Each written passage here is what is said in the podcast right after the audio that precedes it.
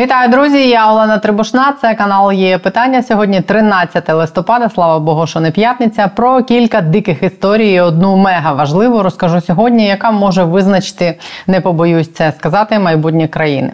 Не забудьте підписатись на є питання. Одразу скажу і поставити вподобайку, бо забудете. Отже, історія перша дика. Вона відбулася сьогодні через екс-нардепку Ірину Фаріон, яка останніх пару тижнів і так є епіцентром скандалу. Почалось з того, що Фаріон публічно сказала в інтерв'ю, що не може назвати українцями тих захисників, які говорять російською мовою. Сьогодні Фаріон своїм постом у соцмережі фактично здала ФСБ про українського студента в Криму. Відбулось це так після її скандальної заяви про військових і російську мову і про те протестів студентів, які ця заява спровокувала, Фаріон почала масово публікувати скріншоти з постів, де їй висловлювали підтримку. Кілька днів тому вона опублікувала зокрема і скріншот електронного листа, який їй написав проукраїнський студент-першокурсник, який вчиться в Криму. В листі було вказано ім'я та прізвище відправника. Було написано, що він із Керчі і навчається на філфаку в Симферополі. Студент писав їй, що для нього особисто мова буде тим маркером і ознакою, за якою він зможе опізнати українських воїнів, коли ті прийдуть звільняти Керч. Писав, що мова переможе язик. В коментарях під цим дописом Фаріон їй одразу написали, що ім'я хлопця треба приховати, бо до нього прийде ФСБ. Фаріон відповіла: не треба мені вказувати і не приховала. Невдовзі після цього російські телеграм-канали повідомили, що до студента у Криму навідалася ФСБ і забрала його до центру центру по боротьбі з екстремізмом. Потім в мережі опублікували відео з так би мовити каяттям, яке студента змусили записати, як це часто роблять окупанти. Хлопця посадили на фоні російського триколора і змусили записати відеозвернення. В ньому він сказав, що з ним провели інтелігентну бесіду. Сказав, що був неправий і визнає, що вчинив неправильно. Постійна представниця президента в Криму Таміла Ташева вже назвала злочином оприлюднення екс-нардепкою Іриною Фарі. Фаріон листа студента з окупованого півострова, через який його забрала ФСБ, та пообіцяла притягнути Фаріон до відповідальності. Також до служби безпеки України через цю історію звернувся вже уповноважений справ людини Дмитро Лубінець, і так само до СБУ написав заяву нардеп Роман Лозинський, який написав у Фейсбук цього приводу, що часом корисні ідіоти шкодять більше за ворожих агентів. При цьому СБУ перевіряє ще попередні звернення нардепів і омбудсмена щодо того того, з чого все почалось зі слів Фаріон про те, що вона не може назвати українцями тих військовослужбовців, які не говорять українською мовою. Мені здається, ця дика історія це приклад того, як довго і в яких несподіваних формах ми будемо відхаркувати наше минуле, і якою продуманою мала б бути державна політика і в питанні мови, і в тому, як небезпечно для існування країни буде загравати залишками проросійських настроїв в країні на майбутніх виборах, наприклад, які колись таки відбудуться, і під час яких цю тему однозначно будуть експлуатувати політики і претенденти на те, щоб стати політиками. Загравання з усім цим може і дасть комусь електоральні бали, але це буде завжди повертати нас туди, звідки ми такими зусиллями і ціною вириваємось. Ось ще один сьогоднішній приклад. Нардепу Олександру Дубінському оголосили сьогодні вже третю підозру. Цього разу до підозри в тому, що він допоміг виїхати за кордон брату дружини і сам незаконно виїжджав з країни в період воєнного стану, підробивши документи. Додалась підозра в державній зраді та участі в злочинній організації, яку використовували проти України росіяни. Дубінського звинувачують в тому, що він здійснював інформаційно підривну діяльність на користь Росії. Як ідеться в матеріалах слідства, Дубінський мав позивний Буратіно і входив до складу злочинної організації, яку сформувало російське ГРУ. Агентурне ім'я Буратіно принадлежить народному депутату України Дубінському Олександру. За несколько месяцев, за несколько месяцев до пресс-конференции э, Деркача Андрея Леонидовича Дубинским Александром э, проходила встреча э, в Москве на территории главного разведуправления э, с Деркачем Андреем Леонидовичем и моим куратором Алексеем Владимиру Степановичу. СБУ стверджує, що на замовлення гру Буратіно і його спільники поширювали фейки про Україну, військово-політичне керівництво країни і організовували заходи з метою розсварити Україну зі Сполученими Штатами і ускладнити вступ до ЄС і НАТО. Одним з прикладів такої роботи в СБУ назвали розповсюдження фейків про втручання українських високопосадовців у президентські вибори в США в 2019 році. Іншими персонажами, які спільно з Дубінським займалися цією діяльністю, СБУ назвало екс-нардепа Андрія Деркача, його колишнього помічника Ігоря Колеснікова. Він вже засуджений і відбуває покарання за державну зраду, та колишнього прокурора Костянтина Кулика, який давно втік за кордон. Ще в 2019-му американські змі називали прокурора Кулика людиною, сфабриковані якою документи лягли в основу обвинувачень в корупції на адресу сина тоді ще кандидата в президенти Джозефа Байдена, і були використані для його компроментації в ході кампанії. Американський мінфін офіційно заявляв, що прокурор генпрокуратури України Кулик уклав союз із російським агентом Деркачем для поширення неправдивих звинувачень у міжнародній корупції на адресу Байдена. СБУ стверджує, що групі Дубіцького прямо в гру ставили завдання розхитувати ситуацію в Україні і дискредитувати її на міжнародній арені. За це учасники отримували гроші від російської воєнної розвідки. СБУ назвало суму в понад 10 мільйонів доларів. Самі нардепи Деркач і Дубінський неодноразово їздили до Росії на зустрічі зі своїми кураторами. Зокрема, слідство має у розпорядженні документи, які підтверджують перебування Дубінського в Росії в жовтні 2019 року перед однією з прес-конференцій, де вони якраз цим займались. Буратіно, як вони його називають, мав за задумом російських кураторів як професійний медіакілер розставляти необхідні акценти.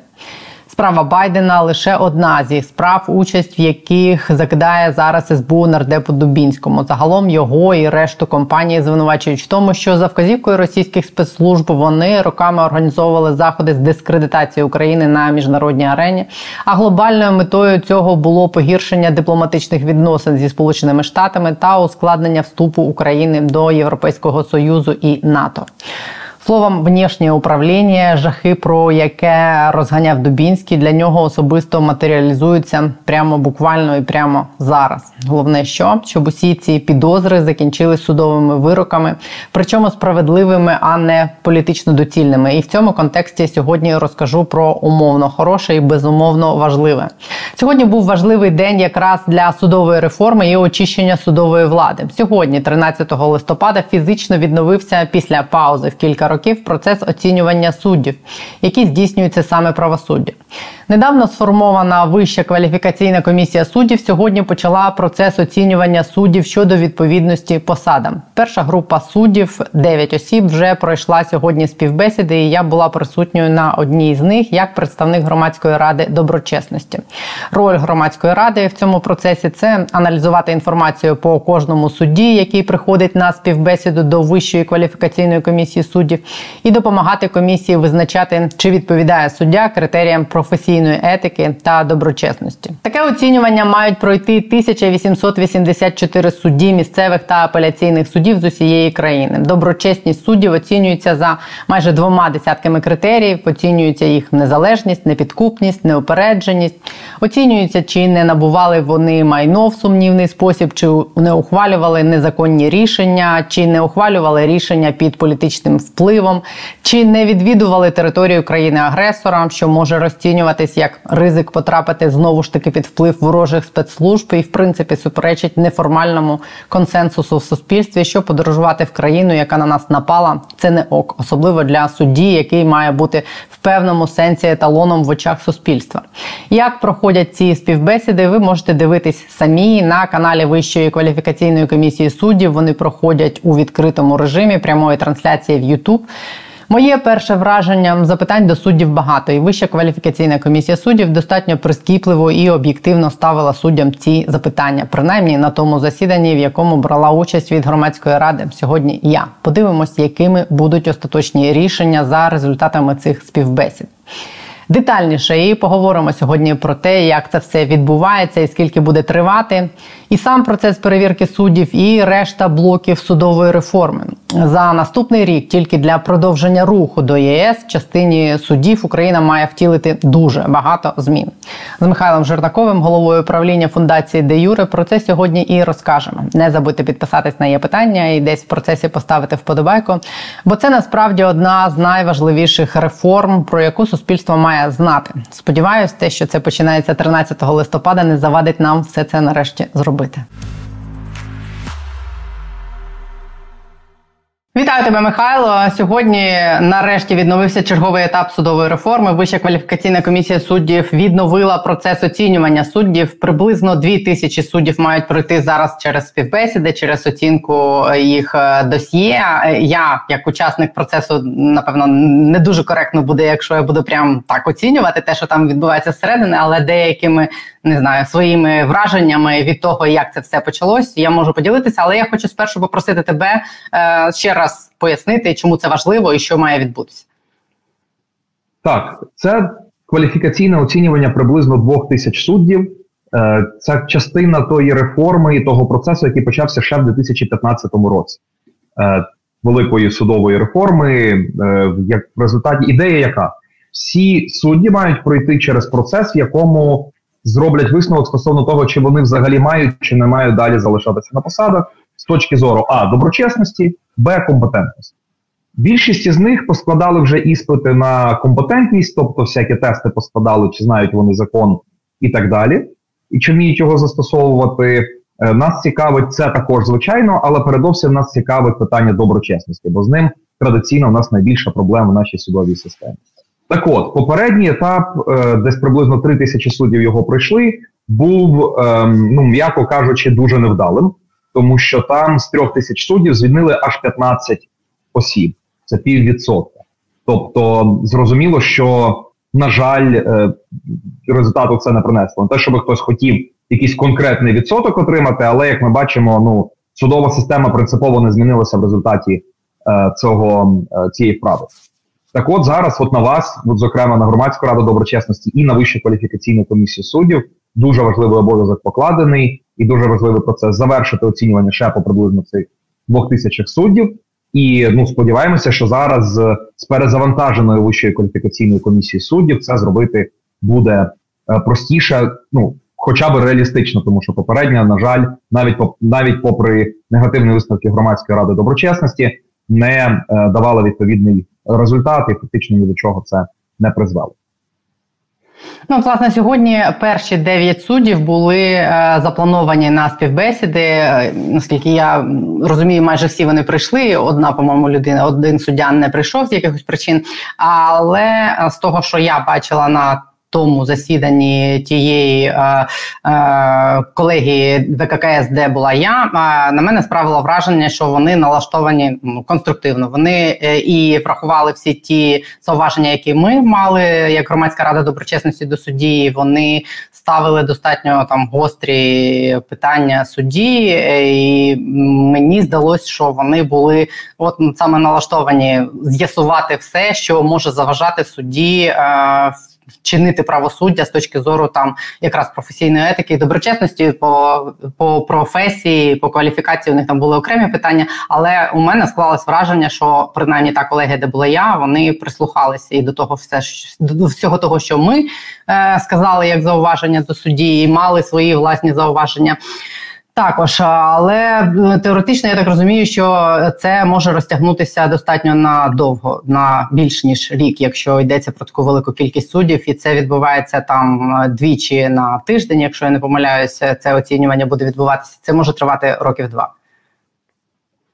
Я думаю, що так. По перше, я радий дуже чути від тебе таку оцінку, тому що в нас це відбувалося, на жаль, е, ну досить сильно по іншому і контексті результатів і в контексті навіть просто ставлення до членів громадської ради доброчесності, до того скільки їм давали можливості поставити запитання, висловитися і так далі. Тобто, часто це обмежувалося: ой, ставте одне запитання, ой, ви про це вже питали. Що це ви питаєте про доброчесність? І самі члени комісії питали, е, наприклад, на конкурсі до Верховного суду. А що ви будете робити на посаді? Ну, типу, а якась, а як як вам сьогодні погода? Ну просто речі, які абсолютно не мають нічого спільного з оцінкою е, їх як кандидата.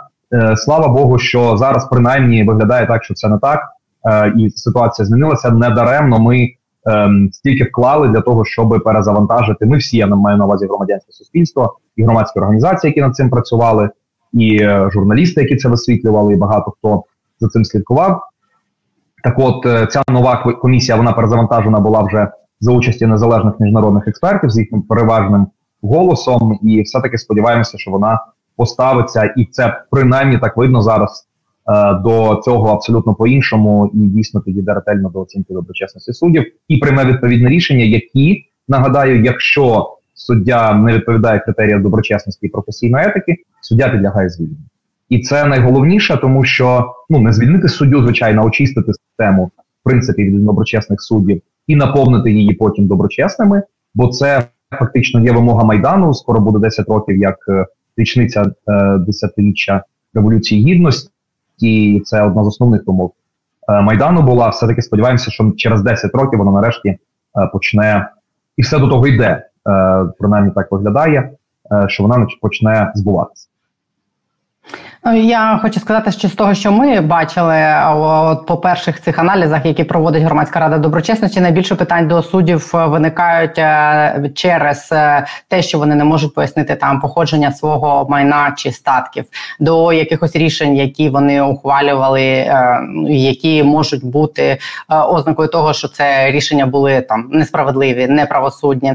До багато питань до того, що судді відвідували там територію Російської Федерації ситуація вже після 2014 року, що ну, по перше, з одного боку наражає їх на ризик того, що вони можуть попасти під вплив е, країни-агресора. А по-друге, що вони просто не вважали аморальним е, подорожувати на територію е, Росії в особистих переважно там справах, якихось коли загально в країні вважалось, що це ну що це що це не треба робити, що це неправильно, що це ну суперечить гостювати в родичів е, за перебріком, коли цей запорєбрік на тебе напав. Але е, по першому дню і по перших враженнях важко скласти враження, наскільки ефективним це цей буде процес. Я думаю, що десь типу наприкінці тижня, е, коли вже будуть рішення ВККС по тих суддях, які пройшли співбесіду цього тижня буде ну буде зрозуміло, чи наскільки вони враховують і висновки громадської ради доброчесності, і в принципі дійсно налаштовані ну, ухвалювати такі складні рішення, як відсіювати суддів системи, коли в системі і так дефіцит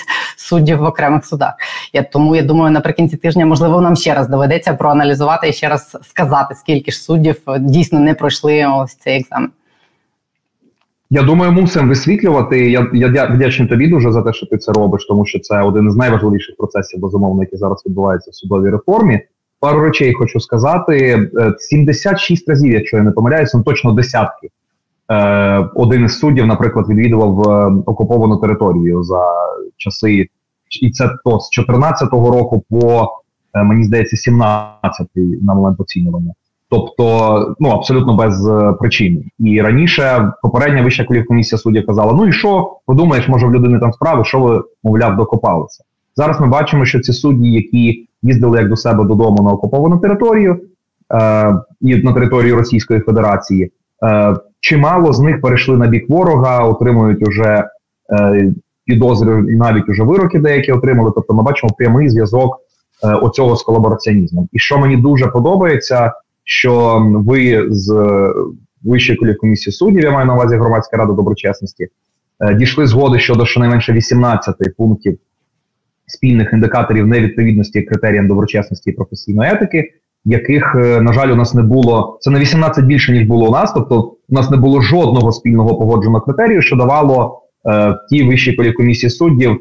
Е, абсолютну свободу в тому, щоб називати людей, які які годинники по 50 тисяч доларів кожен е, коштують е, доброчесними, тих, по кому декілька кримінальних справ одночасно про хабарі величезні, е, про там, де написано в рішенні Верховного суду і в рішенні Європейського суду з прав людини, що вони порушували закон. Тобто в усіх цих випадках можна було сказати, та ні, вам здалося, це класний доброчесний суддя з відповідними наслідками. Тепер, слава Богу, є щонайменше 18 критеріїв. і Наскільки я розумію, ви продовжуєте е, роботу над е, цим списком, де чітко написано, що якщо ти вчинив отаке чи вчинила, то тобі далі не бути на посаді судді. Це принципово важливо як для цілей кваліфікаційного оцінювання, так і для того, щоб принципі показати судовій владі, показати суспільству, все таки нарешті, де можна, як можна робити суддям, а як не можна, тому що фактично до ще декілька днів тому цього не існувало. Існувало якесь загальне розуміння, е, якесь конституційне поняття насправді доброчесності, але змістов його, на жаль, намагалася наповнити ГРД, але суддівські органи на це практично не зважали. Зараз е, ну сподіваємося, що це все ми теж сподіваємося. А і ще одне питання минулого тижня було озвучено рішення, що Україна таки входить в процес перемовин е, про інтеграцію в ЄС, і там достатньо великий перелік е, умов, які нам треба виконати, стосувався саме судової системи. Хочу з тобою ще про це поговорити. Що ми зобов'язані там зробити в найближчій перспективі і в у більш віддаленій зараз. Точно щось забуду, тому що список там досить довгий і досить важливий. І, до речі, закінчення кваліфікаційного оцінювання суддів це одна з е, один з цих пунктів важливих е, для того, щоб нам задач наших на наступний рік, для того, щоб нам продовжувати рух до Європейського Союзу. Е, так, дійсно, кілька днів тому Єврокомісія оприлюднила звіт про розширення, тобто вже в новому форматі, е, як для країн, які вже фактично є в процедурі перемовин. Хоча ще рішення політичне про початок фактичних перемовин про вступ має бути прийняте в грудні місяці, приблизно за місяць. І там там є цілий перелік тих речей, які на сьогодні дуже актуальні.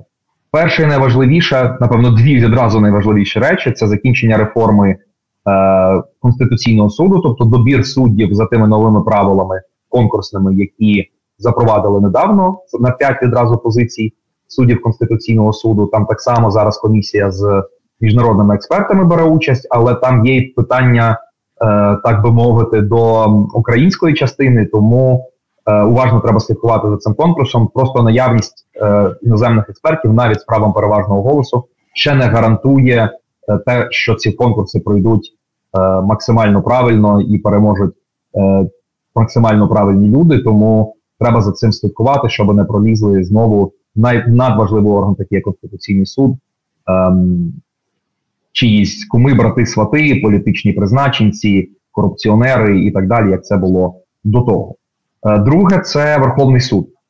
Ми пам'ятаємо скандали з головою Верховного суду з хабарем майже 3 мільйони доларів. Ми пам'ятаємо через буквально декілька днів скандал про те, як його звільнили, але замість нього головою вибрали людину, яка відпустила Пукача. Е, вбивцю Гонгадзе, яка має проблеми з деклараціями, яка має зв'язки з Портновим і була головою заступником е, Портновим створеного вищого спеціалізованого суду з цивільних і кримінальних справ. Тобто ну, людина абсолютно з негативним висновком до громадської ради доброчесності, до речі, тобто людину абсолютно в доброчесності якого сумнівів немає, тільки навпаки.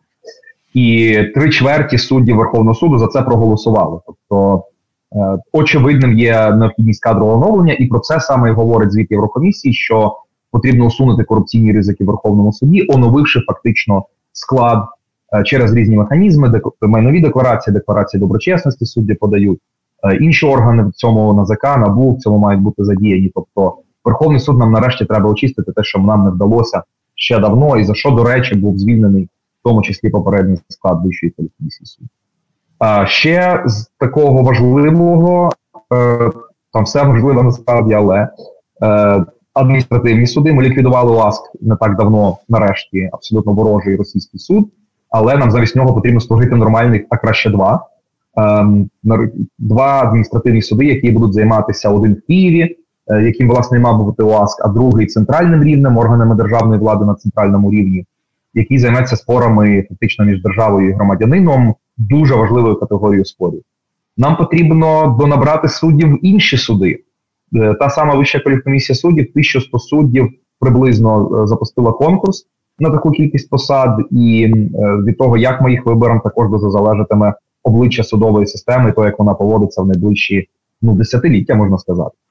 От е, що там є ще? Ще там є правнича освіта, необхідність цієї реформи, що дуже важливо для того, як ми для якості судочинства, для якості суддів, майбутніх прокурорів, адвокатів, тому що в нас і далі, на жаль, проблеми з тим, як ми Слухай, я до, до речі про це якраз тебе і хотіла спитати. Це е, стосується, наприклад, академії, яку очолює там формально неформально Ківалов. Бо ну це людина, яка є уособленням усього негативного, що є там в українській, в тому числі юридичній там системі, в юридичній освіті, в судах. І ця людина курує одним з найвпливовіших і найважливіших юридичних закладів в країні. І це якась така історія, коли в найпершій точці, де готуються і формуються всі ці юристи, е, які будуть потім працювати в усій системі по всій країні, вони їх вчать от в цій академії, якою е, керує людина, яка на якій клейма нема де ставити.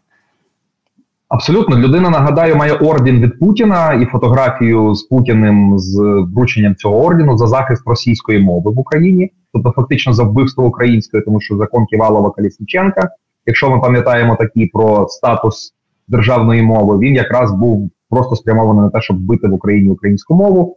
Будь ласка, його автором е, і головним співавтором, власне, тим, хто його просував, е, є Сергій Ківалов. І можна дуже довго говорити про цю людину, але це не про нього пункт.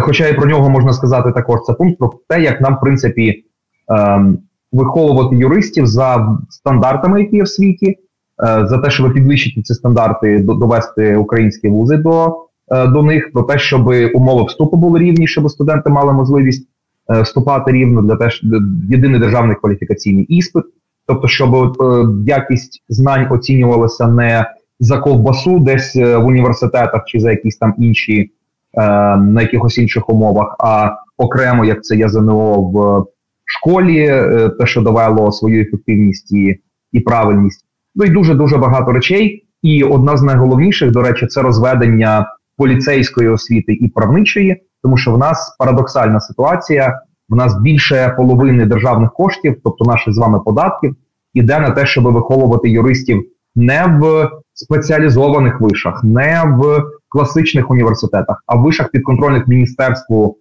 внутрішньому, тобто Міністерству внутрішніх справ, Е, І в нас фактично замість суддів виходять звідти люди, які е, звикли роками марширувати, виконувати накази, казати єсть дурак. Е, і потім ми дивуємося, чому у нас є е, така проблема з незалежністю суддів. Тому ці всі речі дуже треба робити. Їх всі треба зробити в наступний рік. Це означає дуже багато роботи, але це означає дуже багато можливостей зробити судову систему краще. Але це якийсь такий елемент системи, який мені здається буде мати вплив на дуже багато сфер е, життя в країні, і політично, і економічно, і цивілізаційно. Не боюсь цього слова. Однозначно називається Fundamentals Це частина. Тобто, якщо ми подивимося на структуру звіту, який по нам там десь 150 сторінок випустила Єврокомісія, то там не з першої глави почне. Тобто це глави АКІ комунітер, тобто законодавство Європейського союзу спільного. І не з першої глави починається це все, і не з другої, навіть і не з десятої, а з 23-ї, 24-ї. Це судочинство, фундаментальні права е, і правосуддя в цілому. І закінчуються перемовини вже традиційно в країнах, які вступають з закриттям цієї глави. Тобто вона вона є фундаментальною взагалі для будь-яких інших сфер, тому що в Євросоюзі давним-давно зрозуміли, що без справедливого судочинства, без суду, який не просто вирішує спори між людьми, це ж просто це лише одна невелика функція суду. Суд має тримати в конусі політичну владу, перш все, так тобто є, є частиною, має бути частиною цієї системи стримування противаг, коли політична влада не може робити будь-що, а фактично всі рішення, які вона приймає, підлягають судовому контролю. Це справи не знаю, податкові це про надходження бюджету, це справи кримінальні про захист прав. Е, ми бачили намагання посадити людей абсолютно невинних і одночасно бачили, як е, корупціонери і інші злочинці фактично позбавляються відповідальності також через суди, які є нереформовані. Тобто е, приватизація Приватбанку, якщо нагадати помаранчеву революцію, третій тур президентських виборів,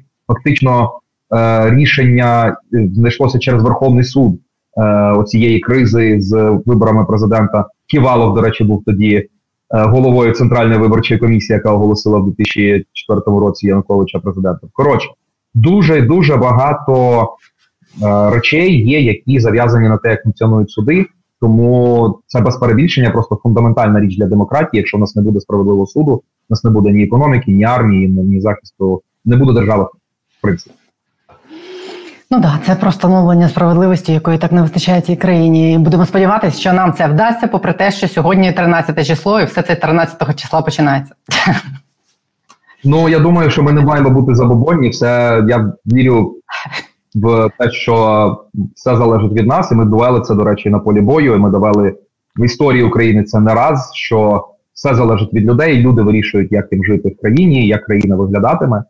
Тому е, які б не були числа, які б не були, як би не було складно в певні моменти, все насправді залежить від нас. Чим більше ми вкладемо в нашу спільну перемогу, тим швидше якісніше вона настане. І всі, до речі, можуть стежити за цим процесом. Ці всі співбесіди з суддями відбуваються онлайн в відкритому режимі на youtube сторінці е, ВККС. Ви можете просто бачити своїми очима, як намагаються вичистити судову систему.